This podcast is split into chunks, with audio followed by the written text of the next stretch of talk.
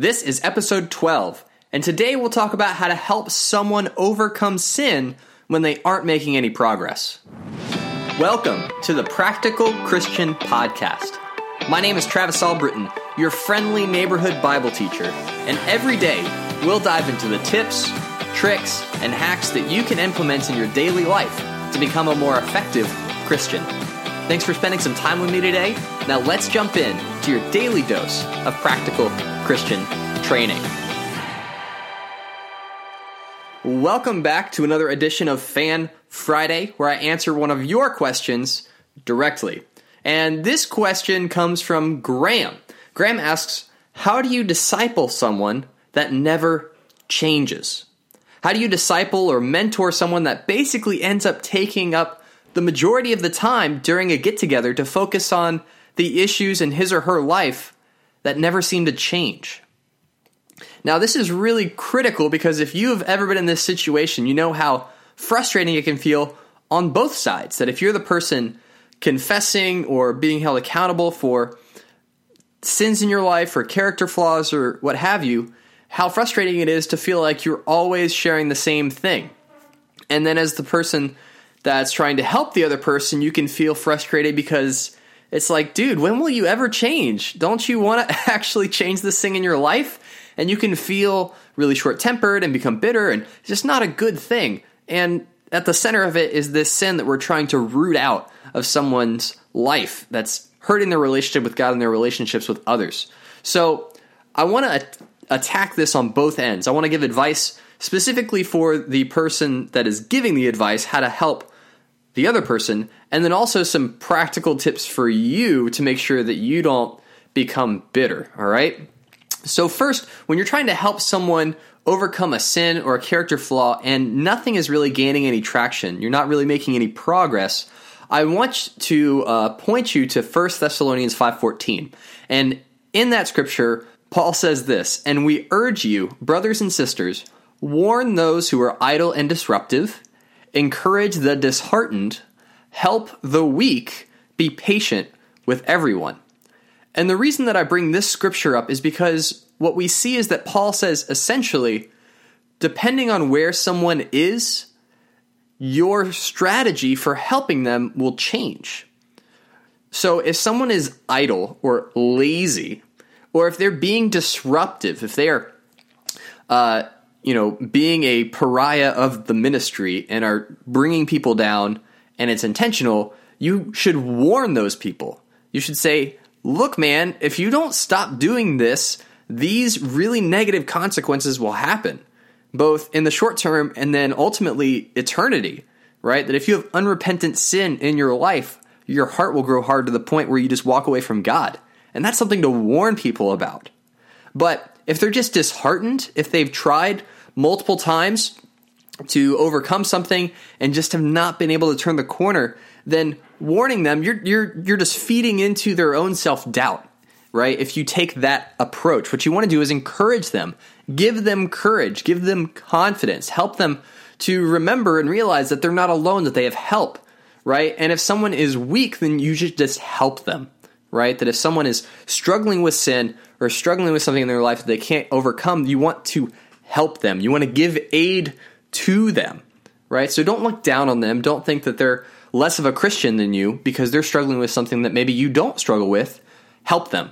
And then I love this at the end where it says, be patient with everyone. Regardless of where they're at, be patient with everyone. And I'll, I'll actually circle back to this at the end. So 1 Thessalonians 5.14 gives some great tips for how to help people in various places. In John 5 6, we see a really inter- interesting interaction with Jesus and someone who uh, has a debilitating condition, right? And in 5 6, John 5 6, it says, When Jesus saw him, this is the man, lying there and learned that he had been in this condition for a long time, he asked him, Do you want to get well? Now, the reason that's important is because sometimes people don't actually want to repent. They don't actually want to change their life. They're just talking about whatever they're talking about or confessing because it's just part of the deal. It's just what they're doing, right? That they're checking off a box saying, I confess this sin. So, you know, I did it. But they're not actually interested in changing. If that's the case, if they're not actually interested in changing their life, that's where you have to start. You have to start at that level before you can help them overcome whatever you're trying to help them overcome. If they're not interested in change, you can't make them do it. You can't force them to change. And ultimately, you, you don't want to, right? You don't want to put yourself in a position where you are the catalyst for their change, that you are the one making the change happen. It's got to be on them. The onus has to be on them to take responsibility for their life. And so, but barring that, two questions that really help me when I'm struggling with something, whether that's a weakness of mine or, as Paul puts it, a thorn on my flesh, I ask two questions. I ask number one, is it possible for me to change this? Is it possible? Is this something inside of my control? Because there are certain things that we can't change, right? Some people are naturally outgoing and some people are more introverted. That's just part of how you're wired, you know? So you can adjust somewhere on the spectrum. If you're really outgoing, you can learn to be more introspective. If you're more introverted, you can kind of learn to be more outgoing at times. But it's not like a, a switch that you get to flip, and it's not something you can really change and truly be authentic to who you are. Just like, you know, my eye color.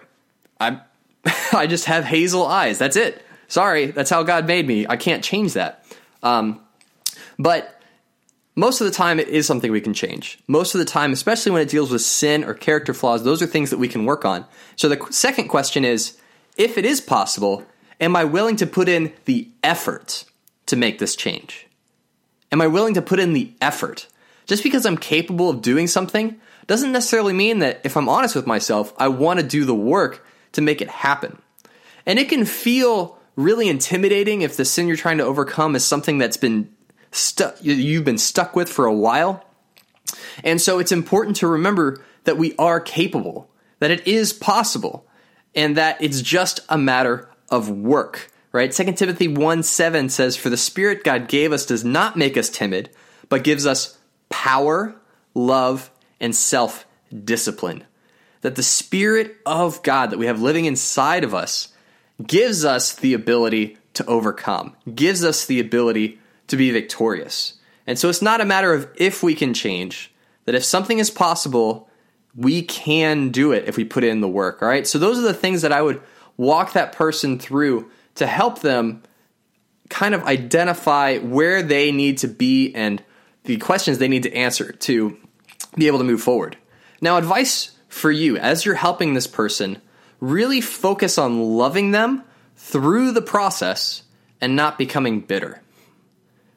Focus on loving them through the process and not becoming bitter. Bitterness is awful. Bitterness rots relationships. Bitterness is not healthy. But we can feel bitter when we devote our time to trying to help someone and we don't feel like it's being reciprocated for one reason or another. And I want to circle back to 1 Thessalonians 5, where it talks about being patient with everyone. And I just want to remind you that you may be feeling like you are in a spiritually superior position, that you're more mature, more equipped, and uh, just doing better and more pleasing to God than this other person you're trying to help. You may have that thought. And I want to remind you that God shows you much more patience than you will typically give to someone else. You know, that as a whole, God shows each of us much more patience than we typically give to each other. And a great parable to always go back to is the parable of the unmerciful servant. That is a great heart check for you if you find yourself in that position of feeling frustrated, feeling bitter, feeling like you cannot love that person. Remember how much you have been forgiven of, and that will give you the perspective to be able to have the mindset and the attitude of Jesus when you're interacting with your brother or sister and trying to help them grow. So, if you want to be featured in a future episode of Fan Friday, click on the link in the show notes, and that will take you to a Google form where you can submit your question. This podcast exists to help you become a more effective Christian, so please do not hesitate to ask me about whatever is holding you back. You may get featured on an episode of the podcast, and that would be pretty cool for both of us. Well, that's it for today. If you like what you heard, subscribe to get daily practical tips just like this one leave a review to tell me what you think, and head on over to the Facebook group to let me know what you want to hear in future episodes. Every day is an opportunity to grow closer to God and make a positive impact on the people around you. take action with what you've learned, and help make the world a little more like heaven. I'm Travis Albritton, and I will talk to you tomorrow.